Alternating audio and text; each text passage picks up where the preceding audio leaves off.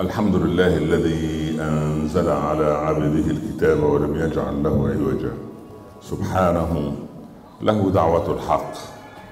حرص عليها وأوجب التبشير بها ولتكن منكم أمة يدعون إلى الخير ويأمرون بالمعروف وينهون عن المنكر وأولئك هم المفلحون. وأشهد أن لا إله إلا الله وحده لا شريك له وضع الحجة وأتم المحجة. ويأبى الله إلا أن يتم نوره ولو كره الكافرون وأشهد أن سيدنا وحبيبنا محمد رسول الله.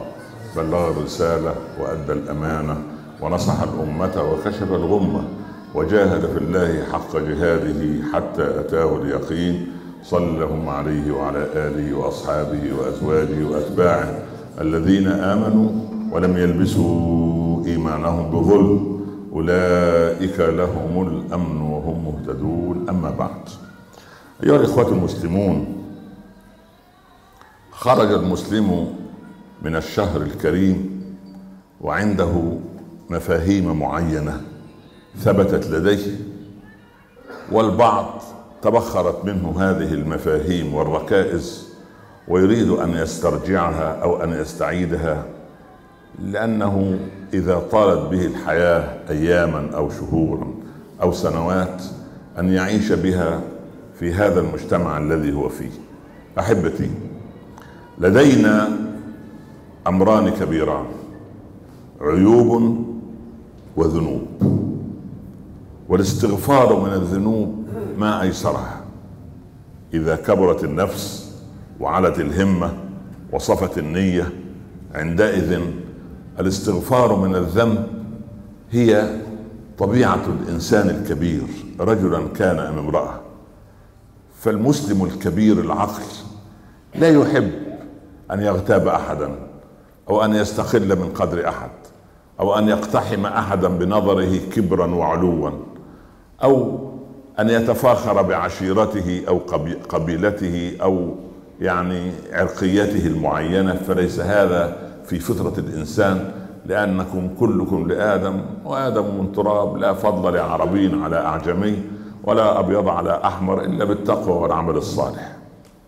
فبلال رضي الله عنه يطأ بكعبه فوق سقف الكعبة ليؤذن يوم الفتح وينحي النبي صلى الله عليه وسلم علي بن أبي طالب لأن بلالا أندى منه صوتا. فالقضية في الإسلام من يعني يعني سبحان الله بطأ به عمله لم يسرع به نسبه. حتى صحبة الصالحين فكم من أناس رأوا رسول الله صلى الله عليه وسلم وتعايشوا معه في مكة أو المدينة وما استقامت أحوالهم وإنما لم تستقم أعمالهم لأنهم للأسف ما استفادوا من هذا شيئا. فالإنسان في مسألة الذنوب الاستغفار منها ميسور. وقد يكون صعبا. ما يسرها؟ يسرها أن رب العباد عز وجل لا ينظر إلى وجوهنا ولا إلى أجسادنا ولا إلى جسومنا ولكن ينظر إلى قلوبنا. فالنظرة من رب العباد عز وجل إلى قلب العبد هي النظرة الحقيقية ليرى فيها عيوبه لأن الذنوب غالبا ذنوب جوارح. النظر حرام. أن أغض بصري عن ما حرم الله هذا أمر. وأن أغض بصري أن احتقر ببصري إنسانا هذا أمر آخر. ف والإنسان عندما يغض بصره عن عيوب الناس الله يعني يلهمهم أن يغضوا أبصارهم عن عيوبنا. الأذن الأذن جارحة. أجلس في مجلس معين أحب أن أسمع أخبار الناس وبالذات السيء منها. فإن قلت لفلان إن فلانا من أبنائي فيه من صفات الخير كذا وكذا وكذا وكذا. فإذا استخرجت في المدح مل المستمع. متى ينشط؟ عندما أقول ولكن فيه عيوب ثلاثة. هنا ينتبه. نعم أسمعني حتى أكمل لك. لأننا لا يبدو أننا فينا يعني نوعان من الأرواح أو الملكات أو النجدين. إن هديناه النجدين الطريقين. في طريقة للنحلة وفي طريقة للذبابة. أو في طريق للنحلة وطريق للذبابة. طريق النحلة أن إذا وقفت على عود ليست ثقيلة. يعني المسلم ليس ثقيل الظل. وهذه النحلة إذا وقفت على هذا العود أخذت رحيق الورد أفضل ما فيه. وإذا أطعمت تطعم شهدا أجمل ما نأكل. هكذا المؤمن. نجد النحلة إن جلس في مكان فهو خفيف الظل إن غاب عن الناس حنوا إليه إن مات ترحموا عليه هذا نجد النحلة. فالإنسان المؤمن يجب أن يكون نحلاوي النحلة إذا جاز التعبير. هناك نجد آخر نجد الذبابة. لا تجدها إلا إما أن تقف على جرح جروح يعني وإما تقف أعزكم الله على قاذورات. لو أخذت أعزكم الله الخنفساء السوداء علميا ووضعتها في كومة من الورد والفل والعطور تختنق بإسفسكيا الخنق لا تحتمل الرائحة الطيبة. وإذا وضعت الخنفساء في كومة السباخ والسماد تنتعش وتنمو. هناك أناس إن جلسوا في رياض العلم تمنوا أن المجلس يطول ولا ينتهي. إذا استمعوا إلى القرآن تمنى أن القارئ لا يتوقف. إذا دخلوا في الصلاة تمنوا أن الإمام يطيل صلاته. إذا استمع إلى الخطبة تمنى أن تطول الخطبة أكثر من ذلك. أما الآخر فهو كالعصفور في القفص. يريد أن يهرب فور أن يفتح له. لكن المؤمن هو السمكة في الماء. إن خرج من هذا الإطار الدعوي والإطار الذي يصنع فيه الخير والإطار الذي يصلح فيه العيوب هذا إطار المؤمن. فأنت بعد رمضان ماذا تختار؟ تختار نجد النحلة أو طريق النحلة أو تختار طريق الذبابة؟ إما طريق الفراشة وإما طريق الذبابة. هذان أمران. ففي الذنوب جوارح عين أذن فم. هناك شهادة الزور هناك الكذب هناك الفحش هناك الغيبة هناك النميمة هناك التعدي على الناس باللفظ هناك وهناك وهناك وتدعي زورا وبهتانا. أنا أذكر ما فيه ولكن الرسول أغلق علينا الباب لما قال الصحابي له إن كان في أخي ما أقول. يعني هو قصير لدرجة معينة. هو كفيف لا يرى هو إنسان لا يسمع هو أصبع لا شعرة في رأسه. إذا قلت فيه ما هو فيه قال إن كان فيه فقد اغتبته. وإن لم يكن فيه فقد بهته ولما مدح الرسول صلى الله عليه وسلم في طريقة صفية بنت حيي بن الأخطب أم المؤمنين رضي الله عنها عن خلقها والإتيكيت الذي عندها وجاءت به من عند قومها اليهود وتجيد طبخا معينا وتجيد ما لا يجيده بعض من العرب. فغارت أمنا عائشة أرادت أن تقول فيها شيئا أمر أنثوي بحت. فقالت ولكن يا رسول الله حسبك من صفية أنها وأشارت بيدها إلى الأرض. قال يا عائشة قلت لقد قلت كلمة لو مزجت بماء البحر لغيرته. لم تقل شيئا قالت قصيرة وهي قصيرة إن كان فيه فقد اغتبت. فإذا اللسان غيبة ونميمة وكذب وزور وفحش و وإلى آخره. أمسك هذا هذا هذا ذنب آخر. اليد التي تلمس الحرام وتأخذ الحرام وتمتد إلى الحرام وسبحان الله العظيم. اليد التي تفتح لك شاشة المحمول الذي في يدك لترى شيئا سيئا يد آثمة. اليد التي تضغط على الحكوم أو كما تسمون الريموت كنترول ليفتح لك الشاشة لترى فيه شيئا يعني لا يتمنى إنسان عاقل أن يراه. يد آثمة. أيضا القدم الذي تذهب بها يعني لمكان لا يرضي الله ولا يرضي رسوله وعندك ميزان لا داعي لأن تسأل العلماء ولا الفقهاء أن تقول في نفسك هذا المكان الذي سوف أذهب إليه. لو كان بصحبة أو كنت في صحبة الرسول صلى الله عليه وسلم هل يذهب معي؟ قصة واقعية. في التسعينات بدأت الفضائيات والقنوات الفضائية توزع على رجال الأعمال كي يكون له قناة تلفزيونية. فجاءني أحدهم ما الذي أذيع في القناة التي أخذت رخصة لها؟ قلت له المسألة بسيطة. اجعل نفسك كأنك بجوار رسول الله. البرنامج والشيء اللي الرسول لا يغادر المكان اعرضه. والشيء اللي تتوقع أن الرسول سوف يغادر المكان لا تعرضه. قال لا إله إلا الله. والله ولا نشرة الأخبار. يعني أعرض إيه ولا إيه؟ يعني سبحان الله. فاذا الإنسان يحكم هذه بمقاييسه اذا مسألة الذنوب مسألة جوارح. اتفقنا؟ والتوبة منها ميسورة. طيب لماذا أتوب اعود لماذا؟ كلما تبت عدت. واحد طبيعته كثرة الكلام. ومن كثر كلامه كثر سخطه. ومن كثر سخطه كثر خطأه. ومن كثر خطأه كثرت ذنوبه. طب, طب لماذا؟ لأنني أعود مرة أخرى أتوب وأعود مرة أخرى. كم من الناس الناس زمان أولادي كانوا يغتابون رجلا أو رجلين.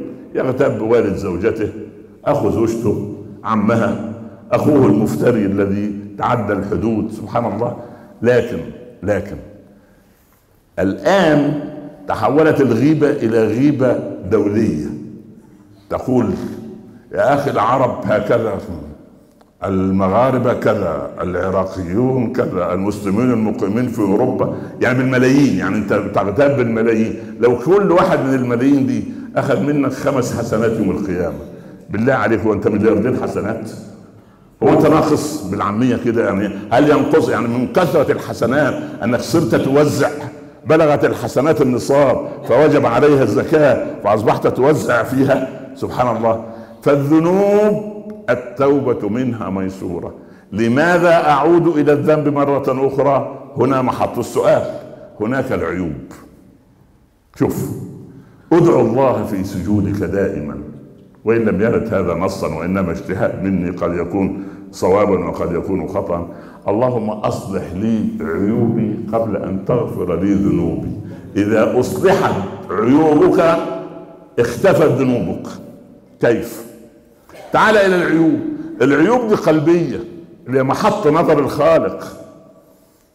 الحقد والغل والحسد والعجب والرياء والأمن من مكر الله والقنوط من رحمة الله وعدم تمني الخير للناس. كل هذه سبحان الله عيوب داخل القلب. تتوب من الذنب لا تستطيع. لماذا؟ أنا أغتاب فلانا الذي ظلمني. أضرب لك مثالا بسيطا. بيت مستقر. تحدث فيه خلافات. الإسلام عمل مخرج للخلافات الزوجية إذا إذا استحرت وزادت عن حدودها. مخرج الطلاق. طلق الاثنان. خلاص كل واحد راح في حاله. تظل سبحان الله العظيم الزوجة المطلقة تذكر زوجها بالسوء إن طالت به الحياة وأهله أربعين سنة. يعني ربنا تاب عليها منه ولكن ما تابت هي منه. وإنما أصبحت تورد إليه دون أن تدري حسناتها أولا بأول صباح مساء. تذكره بالسوء وفي بخله وبخل وكراهيته لأمه وكراهيته لأخواته وكراهيته لأبيه. وهو كذلك ومنصبها نفس المسألة كما تدين تدان يذكرها ويذكر أهلها. قالوا للصحابي لما تريد طلاقها؟ ليه تطلق زوجتك؟ قال إن المؤمن لا يخرج أسرار بيته خارجا. إيش دخلكم في في في في, في أسرار البيوت؟ طلقت انقضت العدة خطبها رجل تزوجها. ذهبوا إليه. ها قد تزوجت غيرك؟ لما طلقتها؟ قال وهل من الإسلام أن أتكلم عن زوجة غيري؟ مش عيب. هكذا كانوا. هذا إنسان أصلح عيوبه. فلما أغلق المنبع من الغل والحقد داخل القلب. أغلق اللسان وتوقف اللسان عن الغيبة وتوقف عن النميمة وتوقف عن الكذب وتوقف عن شهادة الزور. لأن أي اثنين انظر إلى أي اثنين ذهب إلى المحكمة. المنتصر والمهزوم كلاهما مهزوم وبالذات في الزوجية. أي سبحان الله. ولذلك أنت فك مشكلة حلها داخل البيت داخل قبل داخل عتبه الدار وليست خارجة. الإنسان المؤمن سبحان الله شريح القاضي جاء باثنتين لشهادة رجل وامرأتان فجاب المرأتين فصعدت صعد على المنصة فصعدت إحداهما فأحدثت صوتا ينقض الوضوء فاستحت المرأة فهمست لصديقتها أدعو الله ألا يكون قد سمع. قال ما اسمك؟ شريح يسال اسمي فلانة بنت فلان. قال ارفعي صوتك. رفعت صوتها فلانة بنت فلان. قال ما سمعت؟ ارفعي صوتك. فلانة بنت فلان. فقالت لصديقتها الحمد لله ما سمع. وشريح يسمع من الأول. هكذا التغاضي. ليس الغبي بسيد في قومه بل إن سيد قومه يتغاضى. فتتعالى أصلح العيوب أولا. قل اليوم تعالى ارجع البيت بس بعيدا عن الأهل لأن لو لو كشفت هذا أنا أقول لك منذ 30 سنة في كذا لا خلينا وبين بينك وبين الله سرا يعني. اختراع سري ما بينك وبين نفسك. أنا عندي في قلبي عندي شيء من الحسد أحيانا. عندي شيء من إثارة نعرة الخلافات. عندي في الناس يدخلون إلى المراكز الإسلامية أحيانا زي لجنة التفتيش الدولية بتاع المفاعلات النووية. هذا سرواله طويل. هذا سبحان الله يصنع كذا. هذا لا يجيد الركوع. يا أخي الله يرضى عليك. إن أردت نصيحة فليس على الملأ وليس مختم وليس أن أنت ابن تيمية وغيرك جهل لا يعني خليك سبحان الله العظيم. يا أبا بكر يا خليفة رسول الله ما الكلاله؟ قال انها في القرآن. تسألون عن القرآن. أقول فإن كان صوابا انظر إلى مقدمة الإجابة. أقول إن كان صوابا فمن الله وإن كان خطأ فمن نفسي والشيطان والله ورسوله منهما بريئان الكلالة من لا ولد ولا والد يعني واحد مات لا ترك أصل ولا ترك إيه؟ فرع وإن كان رجل يورث كلالة أو امرأة وله أخ إلى آخر الآية. فأبو بكر يقدم مقدمة وهي الفوتية الوحيدة التي أفداها أبو بكر طوال حياته في الإسلام. إحنا الواحد مننا كل يوم يصدر أي واحد يصدر زوجتك في البيت تصدر في اليوم 740 فتوى. منها 750 خطأ. لكن تصدر لكنها تقول. وتقول رأيها وتجتهد أحبتي انظر إلى عيوبك ما العيوب التي عندك؟ عيب كبير. نعيم الجنة. لا خوف عليهم ولا هم يحزنون. اللهم أدخلنا دون سابقه عذاب العالم كله خائف من الرد وحزين على ما مضى. والمؤمن لا يعرف هذين البابين. لا أنا حزين على ما مضى إلا تقصيرا في جنب الله بس فقط. هذا حزن مستحب. أحزن على ما قصرت في جنب الله. يعني منذ رمضان وقد انتهى لم يقشعر جلدي وأنا أقرأ القرآن أو أستمع اليه هذا عيب لم أبكي منذ انتهى أن انتهى رمضان في صلاة العشاء. هذا عيب. لم يخشع قلبي ولم اعتبر أن القرآن هو أن الله هو الذي يكلمني. هذا عيب. أنسى أن الرسول إذا دخل بيتي لن يسر بما يرى. هذا عيب. سبحان الله العظيم. القضية أن المؤمن يعني يحزن على ما فات له من خير في جنب الله. ولا لا يخاف من المستقبل لأن المستقبل بيد الله. كيف تعرف؟ أعطيك مقياس بسيط قبل نهايه الخطبه تعرف الرضيع رضيع عنده أربع شهور. يرضع من امه أخذ رضعه الثامنه صباحا. هل هذا الرضيع يعول هما للرضعه الساعة الواحدة ظهرا؟ لا لماذا لا يعول هما؟ عنده يقين قلبي وان لم يعبر عنه أن أمه تأخذ يعني تحتاط له وتهتم به من الألف إلى الياء وما قبل الألف وما بعد الياء. أنا أريدك أن تكون مع الله هكذا، إذا وصل حالنا مع الله يقين الطفل الرضيع مع أمه نكون قد وصلنا إلى حق التوكل، لو توكلتم على الله حق التوكل لرزقكم كما ترزق الطير تغدو خماصا وتعود بطانا. أحبتي في الله لا تقلقوا من الغد.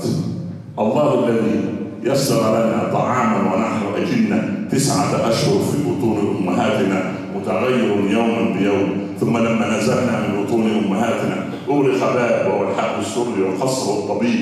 ونزلنا إلى هذه الدنيا إذا ببابان يفتحان لنا. في ثدي الأم لبنا خالصا سائغا للشاربين دافئا في الشتاء باردا في الصيف متغيرة ترتيبته يوما بعد يوم أسبوع بعد أسبوع لغاية لحاجة الطفل فإذا فطنا إذا برب العباد لما اغلق البابين فتح أربعة طعامان وشرابان النبات والحيوان والماء واللبن فإذا كان الإنسان مؤمنا ومات واغلقت الأبواب الأربعة فتحت له أبواب الجنة الثمانية. مترابيه هندسيه عند الله. إذا اغلق باب يفتح بابين وإذا يفتح بابين يغلق بابين يفتح اربعه وإذا اغلق أربعة يفتح ثمانية. واولا واخرا إنما يفتح من باب رحمته. وباب رحمة الله لا معول عليه. أحبتي في الله امرأة مات زوجها النجار يكسب يعني يكسب قوته يوما بيوم. عندها سبع بنات. في بيئة عربية لا تعمل في عصر تابع التابعين. جاءت جاراتها يعزينها. ماذا سوف تفعلين؟ سبع بنات. لا يكتسب لا يعمل. ماذا تصنع؟ قالت عهدت زوجي أكالا لا رزاقا. مات أكال وبقي الرزاق أقول قولي هذا وأستغفر الله لي